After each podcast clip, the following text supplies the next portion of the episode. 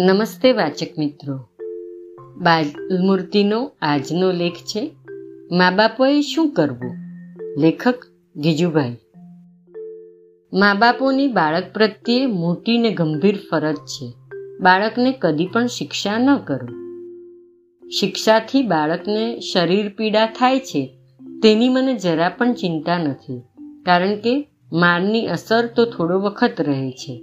બાળક તે ભૂલી પણ જાય પરંતુ શિક્ષાથી જે ભય ઉત્પન્ન થાય છે, તે ભયંકર છે, પ્રાણઘાતક છે, દૂષણ છે.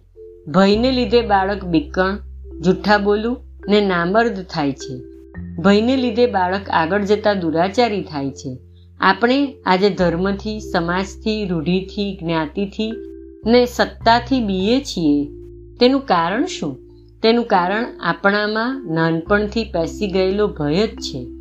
ભયને લીધે જ આપણે ખોટું બોલીએ છીએ. ના મરદાઈ બતાવીએ છીએ. આજે આપણે બાળકને ભય બતાવી ડરાવી શકીએ છીએ. કાલે તેને શિક્ષક ડરાવી શકે છે. ને વર્ષે દાડે તેને પોલીસ ડરાવી શકે છે. આપણે આપણા બાળકને ગમે તે રીતે ભયમાંથી બચાવીએ. શિક્ષા કરીને બાળકને બાયલું અને ખોટા બોલું બનાવીશું. પણ લાલચ આપીને, ફોસલાવીને તો તેને નાલાયક બનાવી મૂકીશું. નિર્ભયપણાનું શિક્ષણ જ સાચું શિક્ષણ છે.